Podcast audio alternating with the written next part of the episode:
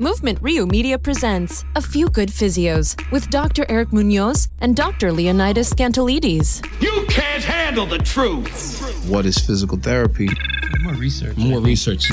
True therapeutic effect. Join us each week as we discuss current trends in medicine, rehabilitation, and strength and conditioning. The answers are out there. All content is a collaboration between On Point Sports Care and Integrated PT Squared. A Few Good Physios is not medical advice and is used for educational purposes only. If you are having pain and or health-related complaints, please seek out a licensed healthcare professional. Thank you for downloading. Enjoy.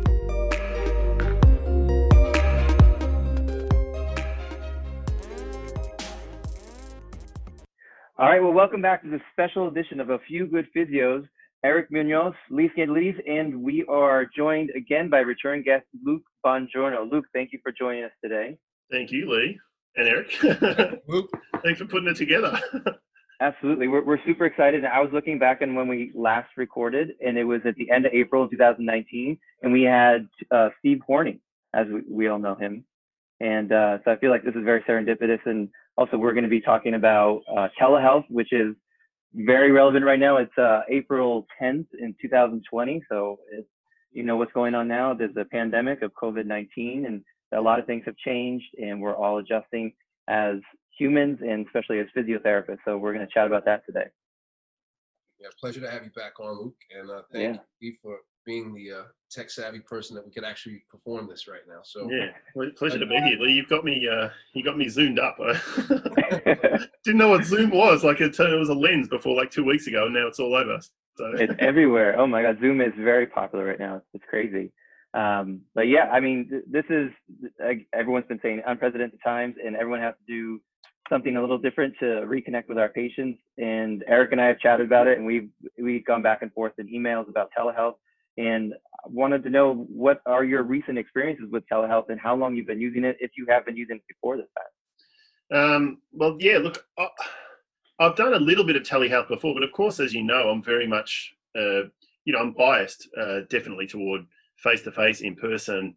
Um, I believe that you know that's the the best form where you can get sort of full human interaction. However, I've used it in the past only uh, on a consultant basis when you know geographically it's been impossible to see the patients. But I was actually visiting Australia, and I, as I returned, I was quarantining, um, and I got literally right into it. I had patients call up um, as soon as I get back, as soon as I got back, just asking for advice, and I thought, well, let's see if I can actually test out proper telehealth sessions because also as a, a, business owner i needed to think well wait a minute I, I can't just I love chatting and I want to just give everything away, but at the same time, we, we have to be mindful as well, just personally and as a profession to to structure a little bit. And truthfully, it's been a lot better than I thought um, in terms of just how to uh, how we can connect and also in um, some of the outcomes.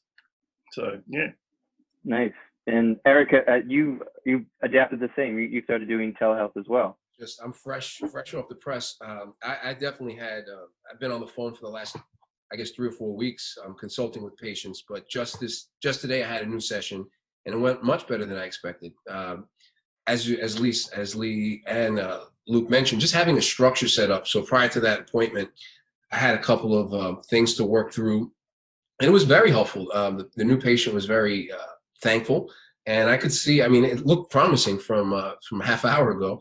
Uh, with my older clients, clients that I've worked with in the past, um, I've been doing stuff over the phone, consulting, but I'm going to be opening up. I'm kind of in the middle. I mean, both of you guys, it sounds like, have a bit more experience with it, but I'm looking forward to, to using it in this time. Yeah, it was interesting. Before this happened, I think I just did it once on a physical therapy basis in the last couple of years, and it was a patient all the way in South Africa. And I really just did it as a as a screening tool, and I advised her that she really needs to see someone in person uh, after we got off the phone just because of what we went over. And, and but I, I was surprised by how helpful it was in the sense that what we could talk about, what we could do, what we couldn't do. Um, and she found it very helpful. And we just stayed in contact virtually, emails and texts and stuff. And we were able to follow up with a program. Um, and then she did see someone, and that kind of uh, spawned everything else. But now it's it, I converted most of my training clients to uh, virtual sessions, which has been really helpful. And then now just a handful of PT, but more training sessions versus PT. But it, it's been surprisingly really successful. But I do see the limitations in it, and there's been some discussions online about the the limitations of back and forth. So, um, Luke, you're part of the the Noi group, and I feel, and this is something that I'm, I'm curious to get your take on, when uh, all the material that the Noi group puts out is heavy in communication skills. It's heavy in the patient um, learning about what's going on with them. I feel like this is a huge opportunity for these kind of systems to be a little bit more um, common, common practice, especially when we have to talk to patients. Do you feel like the Noi group is a little bit ahead in terms of how they approach patients versus other systems right now? Well, I think um, I think this is something that uh, you know Noi Group Noi Group has been um, looking at uh, for a little while. Well, while we still believe in in face to face, and uh, interestingly, I was in Australia in Adelaide at Noi HQ when in the middle of March when everything was happening, and we ran the last live course actually in Fremantle. Um, I think it was like the 11th or 12th of March, and it was a really interesting time because at that time I was thinking, well, yes, this the material. Um, you know, we have the protector protectometer. Of course, I'm, I'm with Noise. I'm a little biased, but um, you know, and David Butler, who's really pioneered um, a lot of the the work, um, along with his work with Lorimer Moseley, has looked at developing a curriculum. So essentially, telehealth, what you're removing is uh, manual therapy, and you're removing, um, you know, the hands-on contact. So it's a lot more interactive. Um, it's uh, education based primarily. Um, also, you can move. It's uh, interestingly you, you, mentioned about the the training sessions because some of the sessions that I've worked through have just been about movement. But you know, one of the Noi's philosophies, motion is lotion.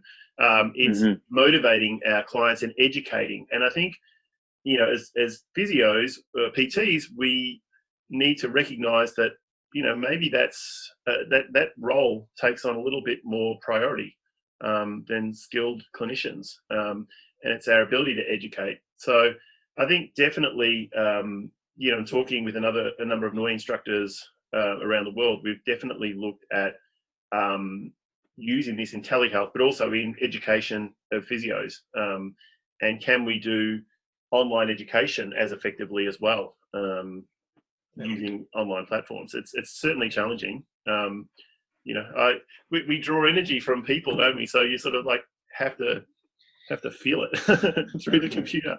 Yeah, I'm definitely biased toward person in-person appointments, but I could see. I mean, I could see this uh, crisis actually pushing forward a movement already of decreasing manual work and increasing education and movement. I mean, it's definitely seems seems to be a, a trend towards movement-based treatments, and I think that potentially this might be pushing.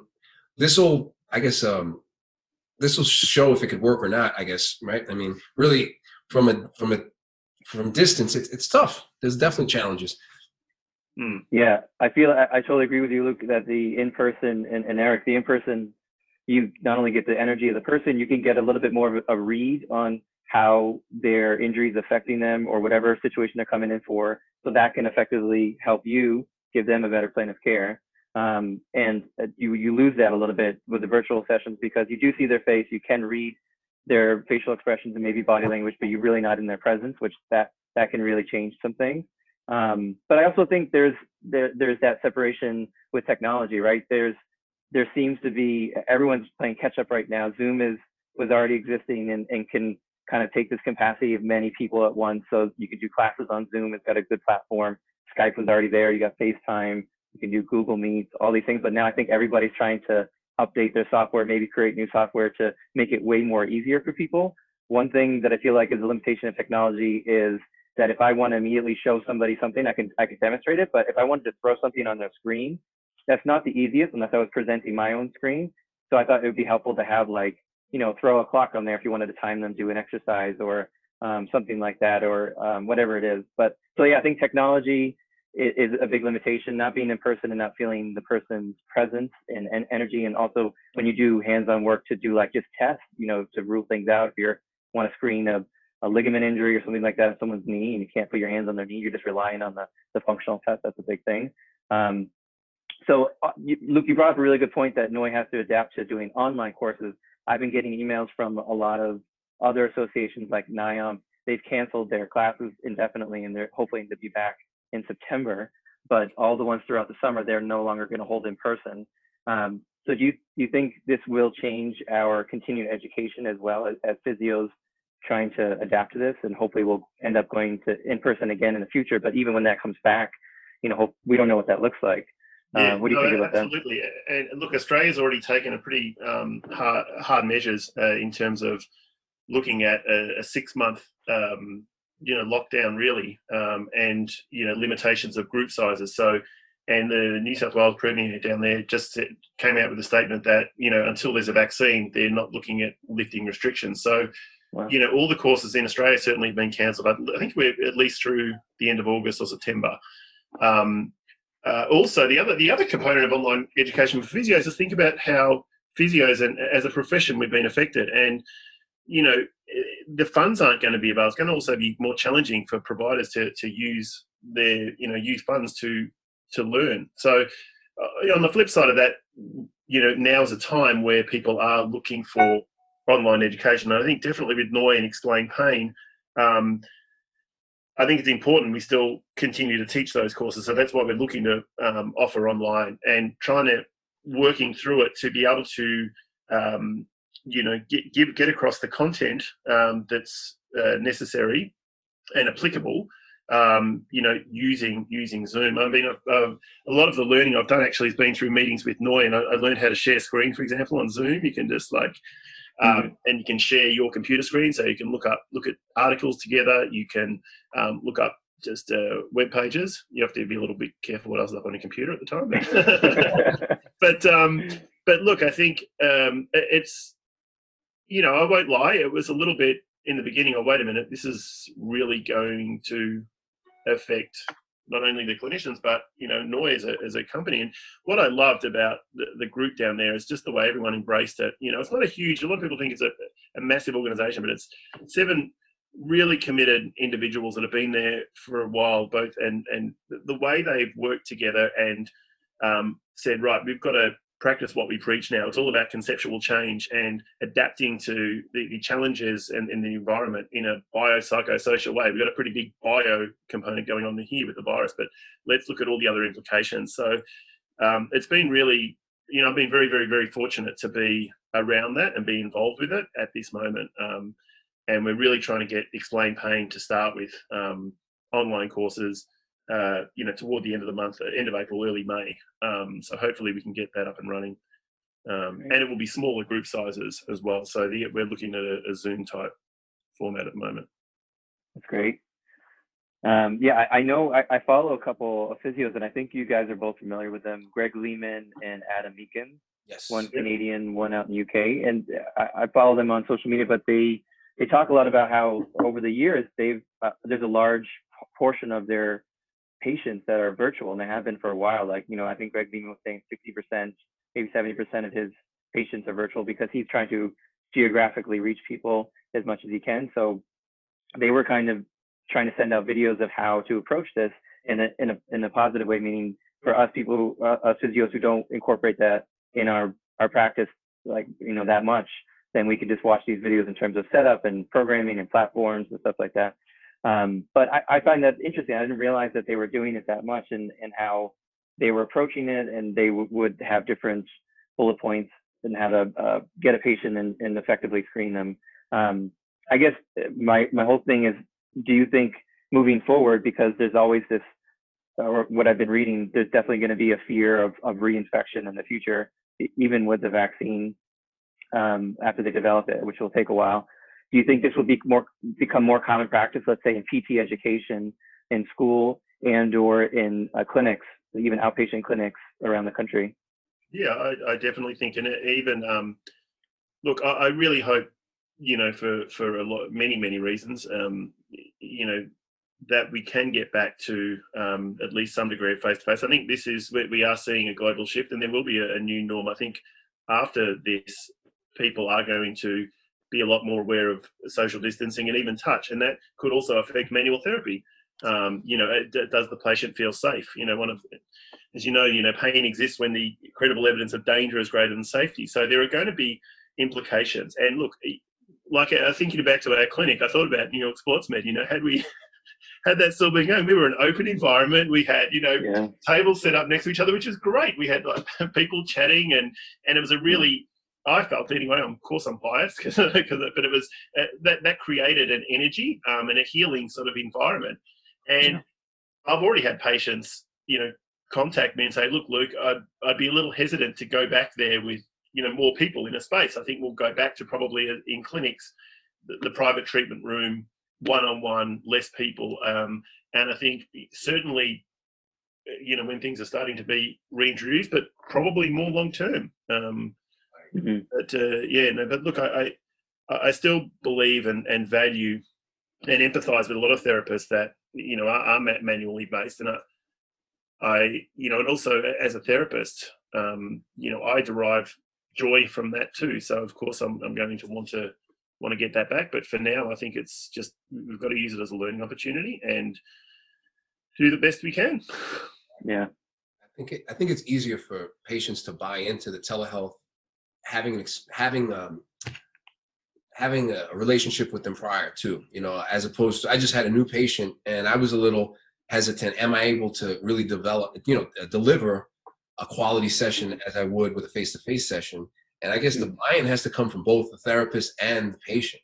Um, if there's any kind of disconnect or like as Luke, said, a, a safe when we go back to face to face, a safety issue, but there has to be a common understanding uh, to make this work, whether it's telehealth or getting back to the new norm. Uh, I don't think, I mean, I, I- it's hard to think of anything being the same after the last month. Uh, Yeah. but as an industry, you know, physical therapy uh, doesn't necessarily, but just the, just what we've learned. I mean, our whole system is going to be shifted, but I, it's going to be curious. I'm optimistic. I think people are going to be, you know, the flip side of it. People might be yearning for that face to face. People might be yearning for the touch that they haven't Yeah. gotten in, in X time or or that safety. And I mean, I, I know Luke has a smile. You know, it could go either way there, but you know, from a physical therapy perspective, I think uh, you know people will need it. Yeah, I mean, we have to. We, we we're relying on now the human touch. Right. You know, touching the other way. I had a patient that said to me, she goes, "But Luke, how are we going to release my back? You know, I've still got." I, I sort of cringe sometimes. I think, well, what have I told the patient that I'm doing? But but in any case, uh, she's got, "How am I going to do it with my hands?" And I just I put my hands up at the camera and said, "Look, here are on my hands." and I want you to visualize. You know what they feel like. I want you to go there, and, and we're doing sort of visualization and, and brain neural mapping, if you want to think of the science of it. But I, I felt for her because I know that yes, I as a therapist wanted to reach through the screen and just like console her and help her. And I'm like, look, come on, you, you've also got to grow from this, and you've got to help her understand that it's not your hands; it's you're a facilitator, and you got to use that human touch. And it's in your point, um, Eric, that you know with new patients, I I felt it was interesting because the ones that did buy into the telehealth were patients, your life as you'd call them, ones that have come and gone over the years for various things, and they were the ones that that they were looking for a trusted source. And you know, if if you're if you believe in it yourself, firstly, you can help them understand. And I think what what it led me to believe is also fear of movement. Stay indoors, which obviously we need to do right now, but it's fear of movement. Uh, gi- giving someone permission, you know what, you can go out for a run. Keep obviously she was in California. Um, th- there's space there. She wasn't, you know, in New York City. I, I still cringe like going into Central Park and thinking, all right, I got all these virus particles, and what am I giving, and what am I getting? And, but um, I think that is giving people permission to move. Um, and I had a new patient the next day. I thought, right, how's this going to go? She doesn't know me. Will she even trust me? She she was referred from a good friend of mine, and she was also out in California by herself. She was complaining of bilateral knee pain, and we structured it as though you'd be with a normal patient. You do your subjective history, right? Well, nothing seemed to happen, but I've been sitting more, um, and I haven't gone. For, I know when I run, and I started talking to her, you know, about the the knees and the hips, and that, like working the way up the chain a little bit, and then gave her some basic movements to do. You know, I said, well, what about she like yoga? So what about like a breathing and a, a cobra sort of stretch? And we, you know, I had my mat set up and I sort of sort of did it with her. She goes, yeah, that makes a lot of sense. So suddenly we're removing danger. I said, it doesn't sound like um, you've done anything to injure or traumatize your knee. She goes, well, yeah, I would agree with that. And then she started coming up with the answers. And I think that's, again, when we think about what we do as therapists, as Geoffrey Maitland beautifully um, put it, if you listen to the patients, they'll tell you what's wrong. If you really listen to them, they'll tell you how to get them better. I wasn't a magician or doing anything magic with her other than, you know, using the skills we've all learned or trying my best and then giving her permission to, all right, go for a run and see. Uh, this one was uh, she wanted to ride her bike. And she texted me a few days later, knee pain's 95%, you know, better um, the session really helped. And I was surprised because I didn't hear from her, thinking, "Oh my god, you know, that was useless." but but look, and again, I'm I'm I'm going to I'm going back to being a learner. You know, I've practiced for 20 years, 20 plus years, but I'm I'm learning now a whole new thing. And I'm like, well, Luke, you're teaching people how to learn. You've got to now become the learner and learn yourself to be a better teacher. So I'm trying to sort of, mm. um, you know, and they don't all go like that. You know, there's there's going to be times where also if you're in a different frame of mind, if I've been more tired or I'm oh god, I've got that patient again, or you know, that, you know, I have to psych myself up for for being on point, like like we always do. But I think for, from every interaction, um, you know, we as as therapists can have the opportunity to learn and to be able to improve our services. And uh, you know, I'm you know embracing, I guess, going back to going back to to trying something new, and I hope it uh, hope it continues works. For a little bit. I mean, improving. I don't want to go back, but we we it's, uh, it's, it's funny because when Lee mentioned telehealth a couple weeks ago, you know, he Lee mentioned making the transition, and initially I was like, I just couldn't fathom, you know, working, looking at my past schedules, I, I couldn't fathom it. And then I, this, you know, last week as well as this week, I actually got excited. I was, as Luke just mentioned, like this is a whole new beginning. I mean, it's like, um, mm-hmm. it's actually I love learning and it's a new skill. It would be a whole new skill, and as as much as I want the um, to go back to the old way, this might be a great new opportunity, and where we could leverage our skill set globally. Luke, you do this already when you do consulting, but I mean, this could open a lot of doors. Um, just getting off the my last telehealth, you know, I, I spoke to my wife and my son. Well, spoke to my wife, my son, listening, and she had it go. I said, "This might be, you know, get ready. I might be very busy in the next couple of weeks." You know, we might have a, little nook in our apartment. And I think it's, again, it's it's exciting. It initially was like, um, I don't want to say scary, but I, I don't need that. Now I thought to myself, well, it's not about what I need. People might be, a lot of people need help, and this is a way to kind of get to them. Yeah, it, it was interesting. Just going back, uh, well, to both you guys' points, like right now is, is such a a unique time. No, I don't think, uh, and going back to like 1918 during the Spanish flu, but this whole idea of fear and threat is like on top of everybody right now, being told to stay in their homes, not make any contact with people. So, in terms of their bodies, their nervous system is definitely going to react. I know for myself, um, just every injury I've ever had in, in the past has flared up like crazy, and I'm, I'm certainly not more active. I'm way less active. Been sitting more, been more stressed out, and and uh, unknowing what's going on. So I've been really trying to force myself to exercise and movement. It's been helping. But I guess from a patient's perspective, who might not understand what that means with their nervous system, I, think it's critical to have this conversation with them. Is this whole idea? It's not just a pure idea of stress, but our nervous system is trying to protect us by saying there's a threat out there, and you're being told to do things that are not necessarily normal, especially human contact. You know, my wife went out the other day and took a walk with one of her friends, and um, she just wanted to go up and hug her because she hasn't seen her in at least two weeks, and she couldn't, and and they had to stay six feet apart and this friend is a nurse on the front lines anyway, so it was even more important. Um, but it, it it it really speaks to like our need for human contact. It's not like some you know made up thing. It's an actual thing. Like we, we need to whether it be someone assessing us and putting their hands on us, whether it be uh, putting their hands on their shoulders, whatever, and, and comforting them, hugging them, whatever it is.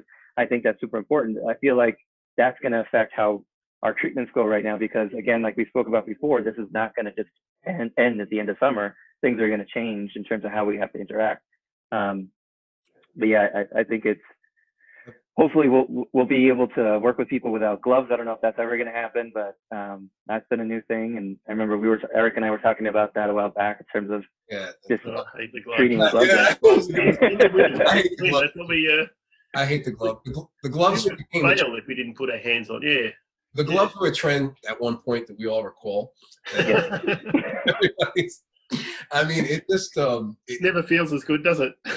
no, no, it doesn't. It doesn't. You know, even prior to the lockdown um, here in New York, uh, I guess the first couple of weeks of, of March, the fact that people weren't shaking hands was an adjustment. It was actually even for people you know well, you know, it was like, hey, and that was the beginning of um, beginning, I guess, and it, it was interesting. The, the, introduction and closure of a session with a handshake, uh, just that alone felt like something was incomplete. Like Yeah. the elbow bump, and, and I mean that's going to be multiplied a thousand times over when we get back in. But Mm. I guess the question is, how do we get patients to feel comfortable uh, when this passes? Um, and, and realistically, how comfortable should they be, or should we be? Uh, talking. I mean, how, how do how do we? I guess that's all. Uh, that's down the down the road, but going to be interesting. How, how do we get people to be comfortable enough? And can we? yeah. I think we um, we have to we'll have to pay a little more attention to our own environment and just ask them. Look, I want you to feel comfortable, like we would. Would you like some water? But how do you give them the water? Like, do they get their own water? Like, but, yeah. But I think that's just that that comes across. We, we we'll learn. We, we can adapt, and you know. But it, you, you're right. Even look, I, again, I was in Australia, and I've been in Adelaide and Perth with Noi Group. So I've been out of the country for a couple of weeks. I went to a music festival, which I'm thinking, wow, I don't know when the next time I'll do, do that is. Um, but even then, I was aware of social distancing because I'd come from New York and I'd also been to Europe. I mean, I was hoping I wasn't, you know, uh, you know, I could have. Hopefully, I wasn't spreading it any, but I, I essentially I wasn't thinking about it as much. But I was aware of vigorous, rigorous hand washing. You know, I was in the UK. I saw signs in the bathroom. This is back in early February, and I thought, you know what? There are signs up. I'm going to now really think about washing my hands, just like your mum would have told you, or like I was in OR protocol. If I was watching a surgery or something, I said, right, OR protocol, you know, wash hands. But my sister then said to me, Luke, well, Luke, you're not coming and seeing mum. You know, my mum's 81. And I felt like, wow. And it Oh, sort of man. hit me. I said, yeah, I don't want to put her at risk, but now I feel a bit like I, you know, um, um, like the lepers would have felt or something. I mean, I felt like, oh, wait, I'm not welcome in my own home. It, it definitely felt strange just from a personal perspective. And then I remember, you know, my sister-in-law said, "Look, you know, come over here," and and- and she was welcoming. I'm like, "Look, I'm I'm checking my temperature. I'm I'm tr- being I'm, I'm taking universal precautions. Of course, I can't promise, but I just, you know, I, I said, all right, we won't hug. You know, just let me see, mum, or you know what, you know." uh, Oh man. So just personally, I I, I know that feeling of you know I was like, wow, this is this is real. And that's I think when it sort of really hit me. And then you know flying back to the states, and I was like, right, I'm not seeing, touching. I'm gonna really you know quarantine, and I was just so aware um, of, of everything, uh, far more than I ever had been. You know, I've taken goodness knows how many flights, but then. Yeah, but then I would also notice. Well, the air was clean in New York. I don't know if you guys have noticed. Like, A Just big breathing. difference. yes. Big difference. incredible. I, I didn't think it would happen so fast. We were, um, my wife and I were walking around, and we we just were like, well, this this feels weird in terms of the breathing. I feel like I could breathe a lot easier. Don't feel as like weighed down. Um, it, it was very strange. My, my son said, Dad, what is the respiratory system? Yeah. my son asked, Dad, what's that smell? And I was like, uh, it's a tree. he smelled the grass and the trees, and he was so uh, obviously it's spring and everything's blo- is blooming. But it, it was uh, just being outside. I don't know about you, gentlemen, but I value when I'm out there now.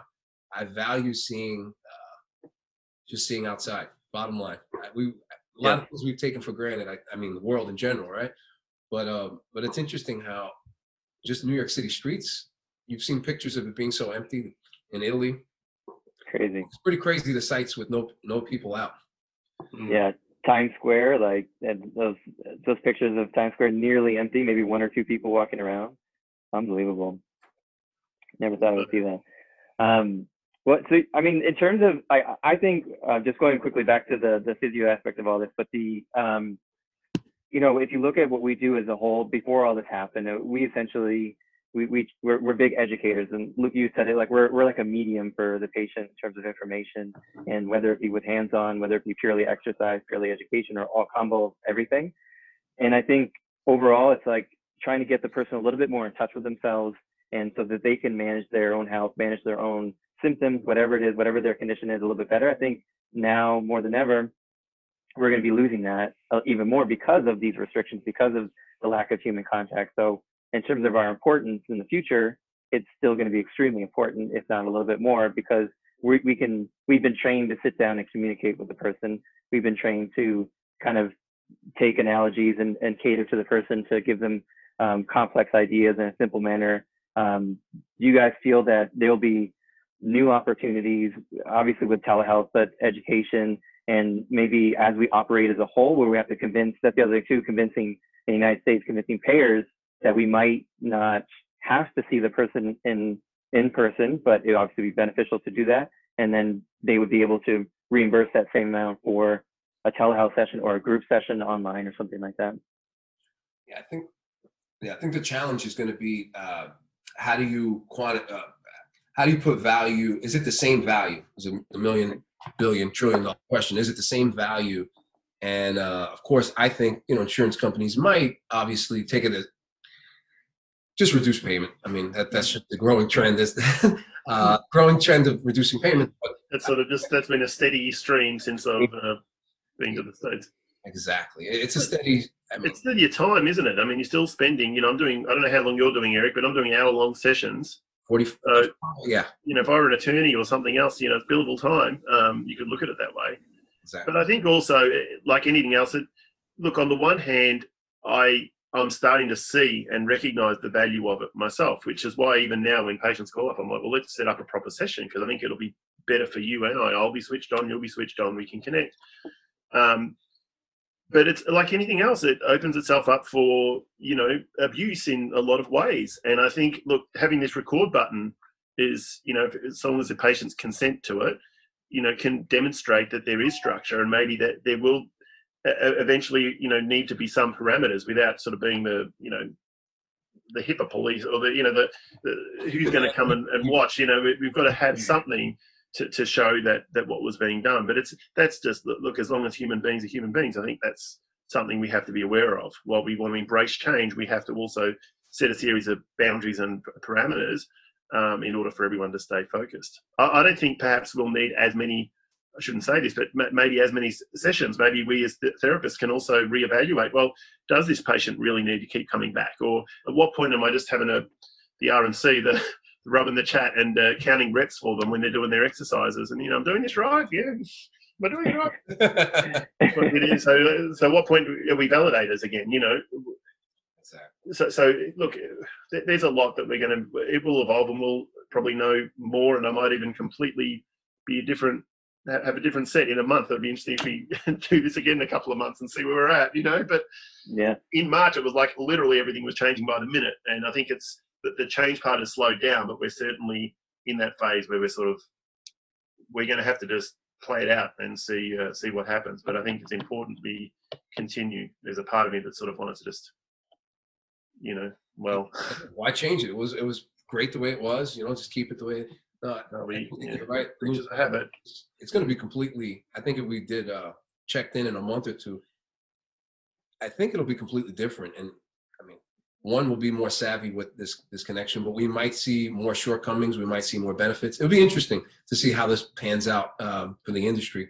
Sadly, I think whoever was on, I think from a business perspective, and this just goes physical therapy, but whoever was on the margin or on the margins, you know, every day that goes by, you know, the chance, the likelihood of them being able to return drops. But uh, I think this creates a unique opportunity for those who are putting out quality work and and have a good following. I think there's going to be we're going to be busy. Yeah. Yeah. Well, people are still going to need, you know, the, you know, you've got to think as physios, you know, we can't downplay ourselves too much. We are experts. And I start to think of myself, I'm like, well, really, what am I doing? Am I just that?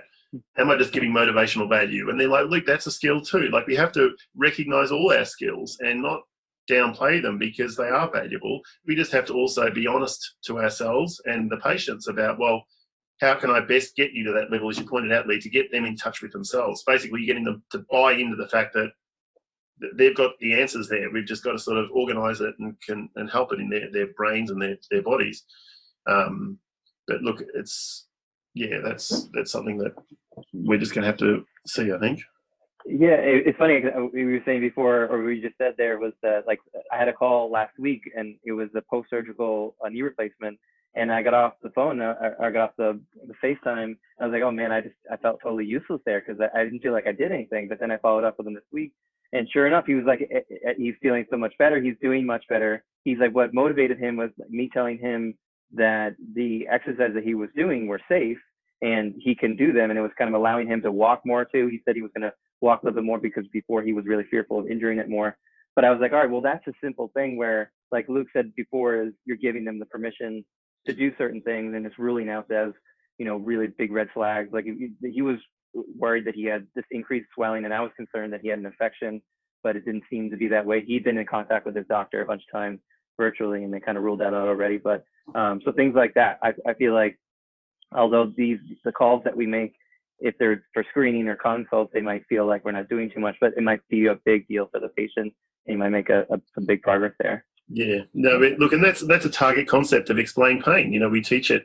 It's pain um, exists when the credible evidence of danger is greater than safety, and it's incredibly powerful to the the neuroimmune system biologically, um, creating those, giving that patient that safety signal, like oh, I do have permission to move, and I, maybe I don't have an infection, and he's in line with the doctor. All of that is going to biologically impact um, your immune system to reduce inflammation, to help improve blood flow, and you know, relax the muscles, get them out of that sympathetic state. So, you know, we can't downplay. It's not just all right. It's in your head. It's it's there's, there's a biological effect here from from our ability to um, comfort that patient, um, you know, using our expertise. And I think sometimes, like you say, I sort of feel, oh, I feel like I did nothing, you know, just, just, I just want to give them a hug. or at least wanted to move the knee around and be like, no, let's see. Yeah, yeah, let's see well. I couldn't. You mentioned before, and I think it's important, you know, just going through this is the, the interview process, the subjective, your visual, you know, assessment, none of that changes. And if you kind of focus on, all right, what what are the similarities on face-to-face and telehealth? And what do I do well with face-to-face? And kind of see what can I transfer over. Obviously, manual is a big component and people, you know, we, we it's a, a big tool we have, but as you said, I mean, just just that chat. Lee and I were discussing this last week, and he's like half the patients that first week of all this, the lockdown occurred. And he said, you know, just talking to the patients the first five or ten minutes, I could tell that just our conversation put them at ease, and that was that's powerful enough at these times, you know. Uh, Mm. So, uh, Luke, to your to your point, you know, just um, kind of focusing on what making me reflect. What what is actually what am I actually doing here? how am I best able to help this patient in the past and going forward? How am I going to have to change? Is it so? It, Hey, can I ask you, Eric? Actually, how, how have you found? I've found it actually takes a little bit more energy. Yeah, I mean, you, you saw how we used to, you know, we worked together on the floor for, for many years, but but the I've had to scale back. I mean, I've not had to. I mean, it's been forced upon me also to scale back. But but the energy required, I feel, to do a session like this, even what we're doing, it, it takes it takes a bit out. You know, I'm I'm happy to do it. It makes me feel somewhat productive, but yes, I would say it takes for me this morning took a workout, camera angles, playing playing stuff. You know, am I wearing a college shirt or not? I mean, the energy that went in. I mean, I saw late. I was like, walking in office, you know, a couple of minutes before my appointment, open the door, and I'm on. You know, it's just a. I guess it, to your point, um, Luke, is this is a new neural pathway for us, and that requires a lot of energy. You know, the prep Mhm. for it, you know, setting up my website, you know, doing so many tedious activities that um that require a lot more energy that that I want to expend. But I would say that face to face, I was I was using much more energy because it's a new. I think it's a novel and new activity for us. yeah, yeah. We just got to find the fun in it, you know. get a get a little dopamine rush and. I wanted to jump through this morning where I did want to assess. I wanted to assess things. I wanted to. It's funny though. I, I said one line to, to your both of your points. She said she has sounds. She feels sounds in her, but she hears sounds. I said that's pretty common. I said, "Oh, you all your after her subjective." I said, "You know, all the things you're mentioning are pretty common right now, and they are." So yes, Mm. and just that uh, the whole. I mean, her body language changed after that one or two sentences. So it's this is going to be um it's an interesting road we're going down. yeah. LB, yeah. what's your prediction? Your prediction? When will we be back to work? I'm sure you're not. Dr. Fauci. Yeah. well, see this one on uh, Sunday.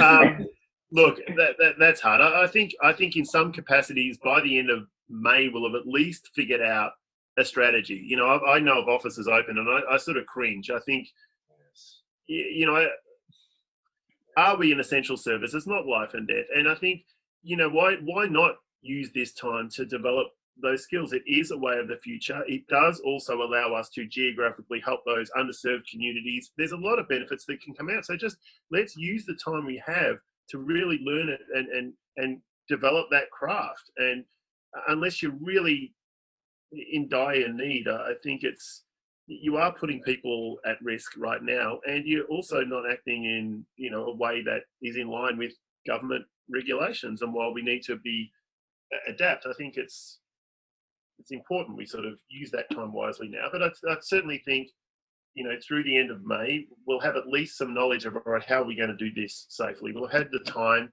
um, to really try and figure it out, and we'll know more. It- It's very difficult to make a prediction just with you know the, the data we have, which Not much. I mean, it's grim. The only data we have is pretty grim. I, I, I hope. And who knows, maybe I'll love it. Maybe I'm like, oh, you know, maybe I don't need to go in and work seven to seven every day again, and You know, Leon. I've been BSing this whole time. I'm like, oh yeah, it's No, I, I of it when I pressed the end button. I said, "Wow, I could do a few of those. I could do, you know, I could do all this from the comfort of my own home." But well, you have a curious mind, Eric, too. So that, it, it helps the curious ones. Oh, well, we'll see how curious, so how long the curiosity is going to last.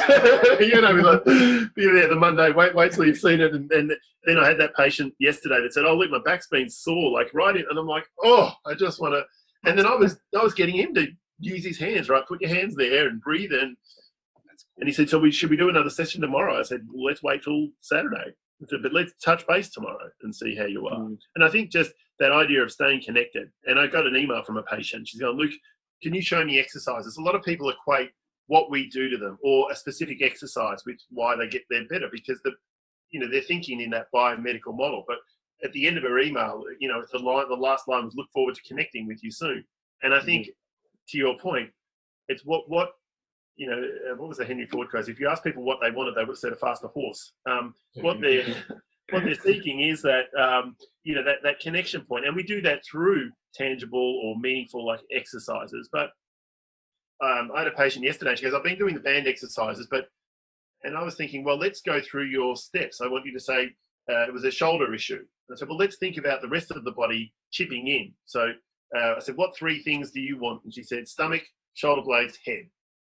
So I said, well, they're your cues. And so with Mhm. every exercise, we just repeated that. And it's almost like cognitive behavioral therapy, but that way the actual exercise didn't become as important as the reminders that she was giving herself, which again, you know, homuncularly refreshing, getting the brain working in a more and body in a more sort of holistic way. Um, you know, those were those were things that I think we we can start to see. Well, how do we get that message across to our patients so that they don't get they don't need to keep coming back and asking the same question over and over again. They start to get it that oh, okay, it's just Yeah, I, I find that what this has done is like it's for whatever reason, if, it, if it's because they're in their home or whatever. But when I go over, like this is repeat people, I've, I've gone over the same concept. Now that they're at home and they do it, feel it, and I'm not there, they seem to grasp it a little bit more intensely. I, I don't know if it's it's the element of, I, you know, they it's the routine of coming to see me is now it, it was easy or whatever, and now they have to really listen in and, and tune into what I'm saying because it's it's not an in-person visit, so they have to really adapt to that. I guess I don't know. It's it's, it's interesting. Yeah, you have to be very much more present. And yesterday I said, well, when does oh, well, when I was doing the laundry. Now I said, oh, you're doing the laundry, Nina, because she, she's doing the laundry now. So I said, well, what are the three exercises you like? She goes, well, the laundry lifts, because I had lifting the, the laundry, but say, right, you use your feet, push down through the feet to lift the basket, you know, so she's not thinking about her shoulder. And I said, well, what are the exercises now? So we did, we did the cues and we did the, the bands. And I said, right, now let's put it into a practice, the laundry lift. And then she, and then we did the laundry lift with a twist. So she'd, you know, lift it up and put it down. So where she had to do it. But I, I also presented it in the way that, and to your point, Lee, is they can practice that. It's going to be in their mind rather than, all right, I've done my two PT sessions a week, which represents how many percent, two hours a week is how much percent of their daily life, to something that now they can actually apply more regularly so that when she is doing the laundry, oh, okay, the laundry lift with a twist. So they can Right. repeat it. And, you know, a lot of the studies, and you, you look at the evidence that repeated movement with, with Moseley's and repeated practice is going to um, reinforce uh, healthy uh, movement and reduce pain. So That's great. exciting. I, but I, I think there'll be like to, to talk about what Eric was saying. I think there'll be. I feel like in the near future, there sh- there should be a protocol with like a healthy mix, right? So, in-person visit, maybe the first time to establish what's going on and establish that relationship, and then maybe the follow-ups, not all, but some, will be something like this where you can address those questions, and they don't have to have the.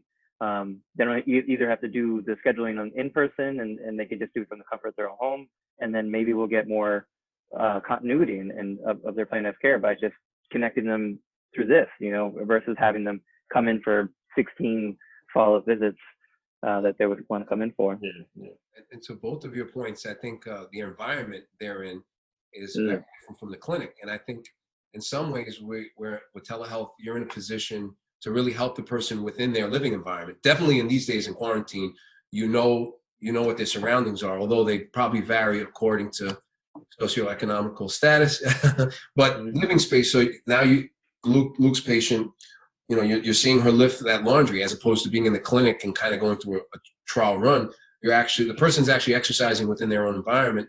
To Lee's point, their comfort level is probably increased, but they're listen. They're probably really cued into uh, following verbal cues. Yeah, hmm yeah, and then th- th- them saying it out loud too, which reinforces it. And I, I said to her, I said, "Look, and you're killing three birds with the one stone." I said, "And you're getting clean laundry. You're going to be sanitized. You, you know." I said, "Look at what? Wow!" And you don't have to pay anyone to do the exercises with you. There you go. You're getting a free session. so my dad used to say, "Turn your scar into a star, mate." So, What do you say? Turn your scar into a star. Like just turn it Oh, I around. like that. You know. Love it. Oh man. So Luke, you're you're in New, New York right now, right? Yes. Very good. Right now I'm in Very Long Island. I've, I did my 14 days, but I'm uh, yeah, I'm in. I was in the city. Uh, Very I'm- good. I will be going back there. so Eventually, we'll all get there. Um, Yes. What, in terms of getting back into a fac- well, I don't even know. I was going to ask a question of when, when facility-wise. I mean, eh, facilities are open and closed.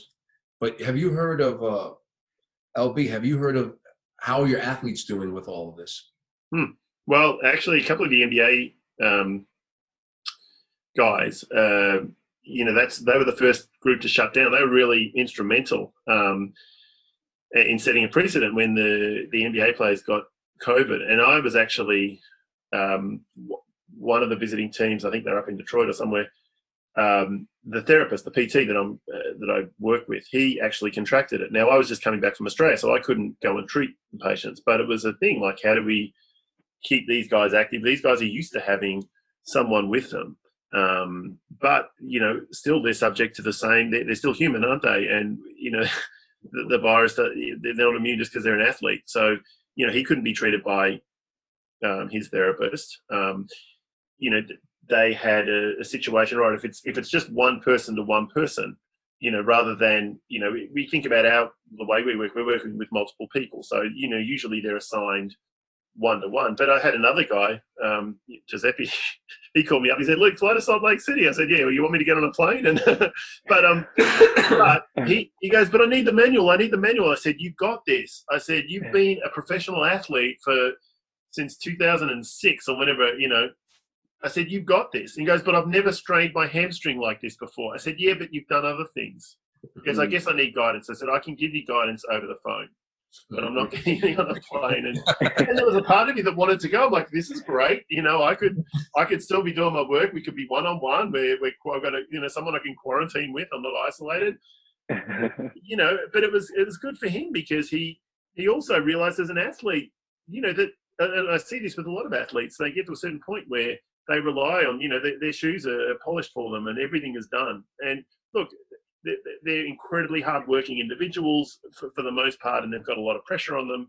But at the same time, it's giving them their bodies back and giving him tools to be creative a little bit, um, so that they don't, they can't just say, "Well, I want my guy," or "I want," you know. He said, "Oh, but why can't the therapist come and treat me?" And I said, "Well, He's probably got a fan. So first of all, you're not supposed to. I said, we're, we're, on, we're on stay home rules. Like this is a regulation. I said the reasons are this, and this guy, but he can treat me. I said, well, he's also got to go back to his family. He's got a wife. He's got kids.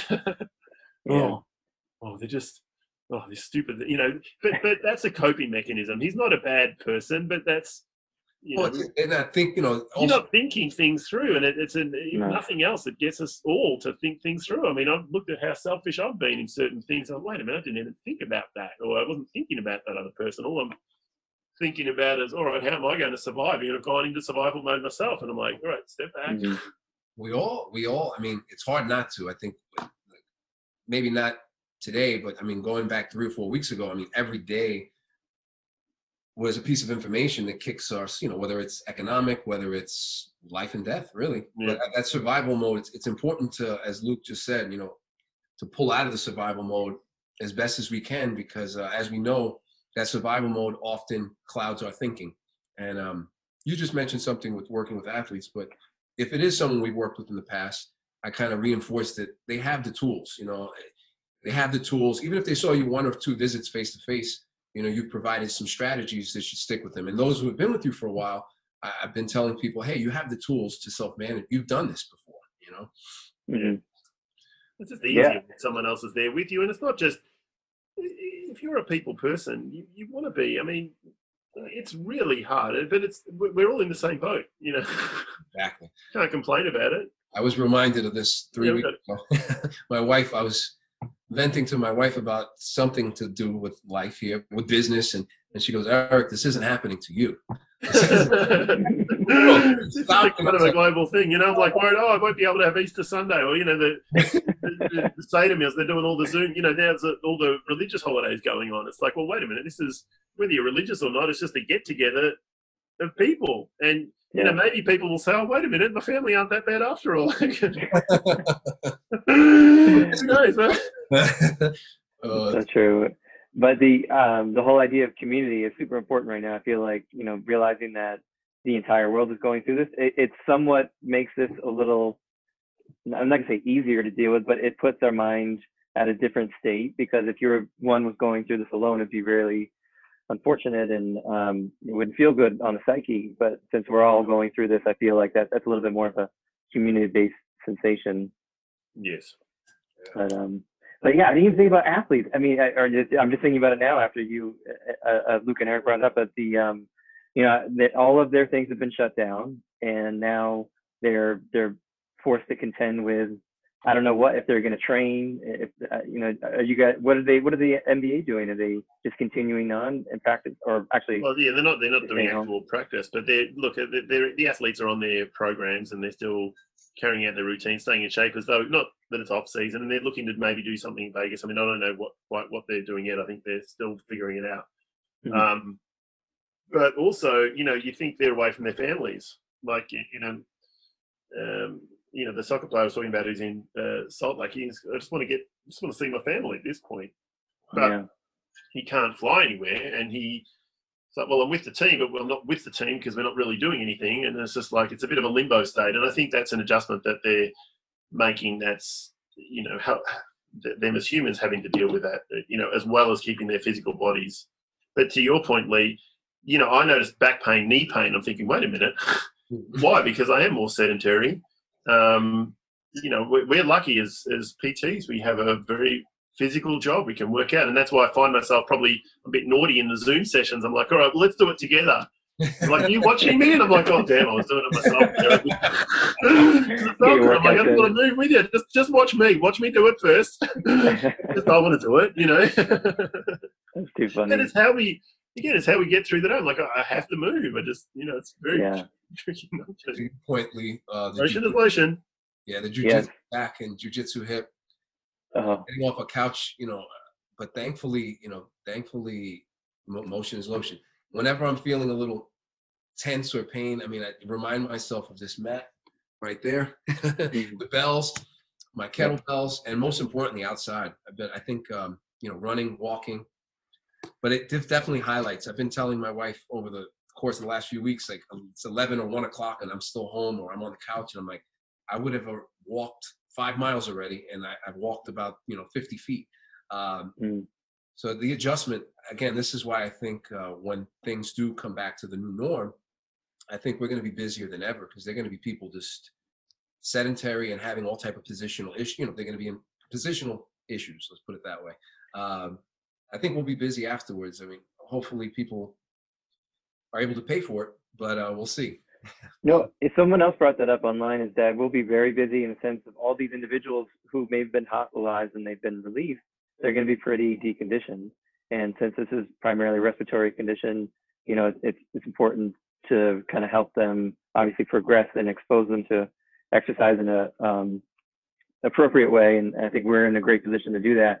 I guess the key is, at, at what uh, capacity? What, would it be going to their homes all geared up, or would it be in clinic, or would it be virtual?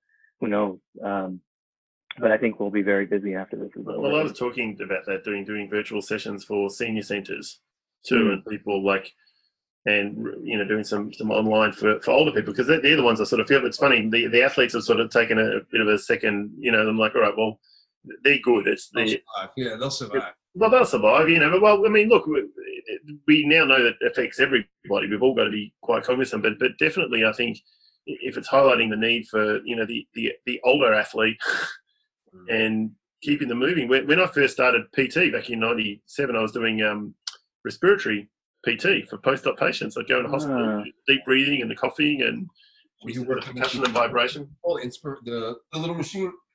The spirometer? the incentive spirometer, yeah.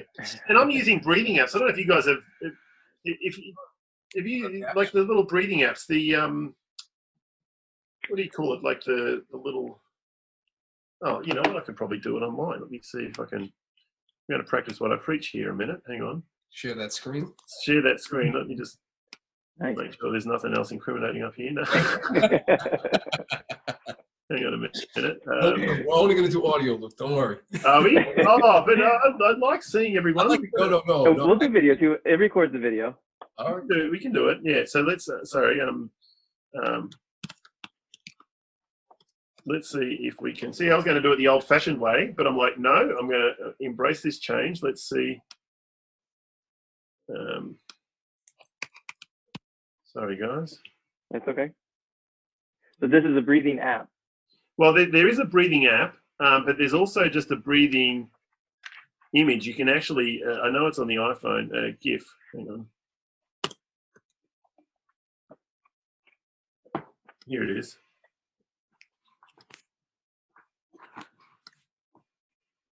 Okay, let's go to share screen. So this is the one. Um,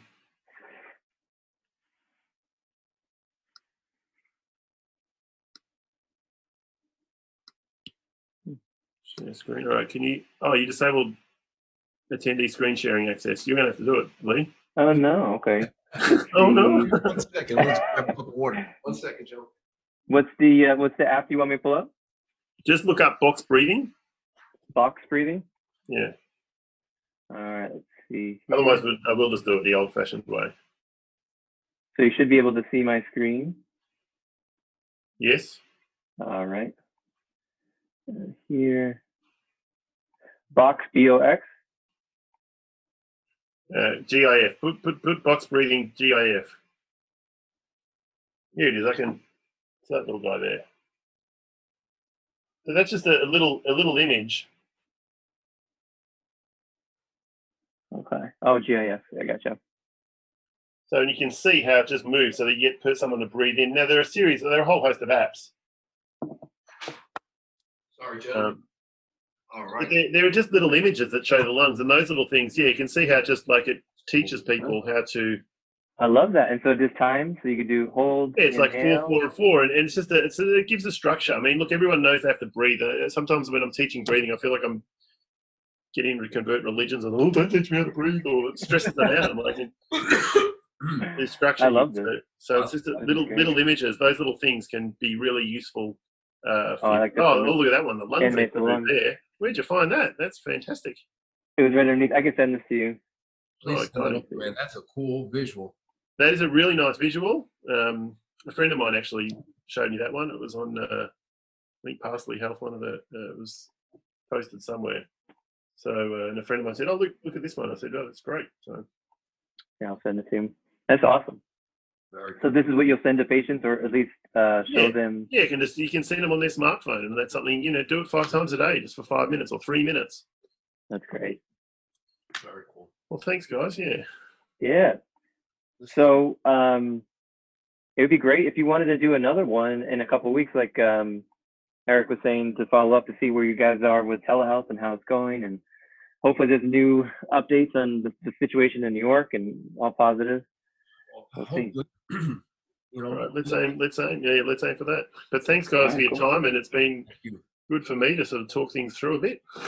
Oh, it's uh, it's therapeutic, guys. I would say. Yeah. Just you guys are safety images for me. The moment I saw Lee, and I'm like, oh, Same oh home, home, Same. people. earlier this week, and uh, yeah, after that conversation, I was like, ah, you know, it's, it's what we. we that's another thing we're missing as well as therapists. You know, I mean, we have, you know, depending on how many patients you see and interact. I mean, I miss all those interactions greatly. Um, but I'm optimistic. Luke, thank you. Lee, man, thank you for setting all of this up. And we hope to be able to get this out to the public as uh, soon as we can. Right. Absolutely. Thank you guys. Appreciate it. Thanks, Lee. Thanks, Eric. All right, take care of yourselves. All right, you too. well. Ciao, ciao. Stay safe. Bye-bye. Thank you for listening to A Few Good Physios. Follow us on Instagram, Twitter, YouTube, and Facebook. Follow us each week while we interview guests and have clinical commentary.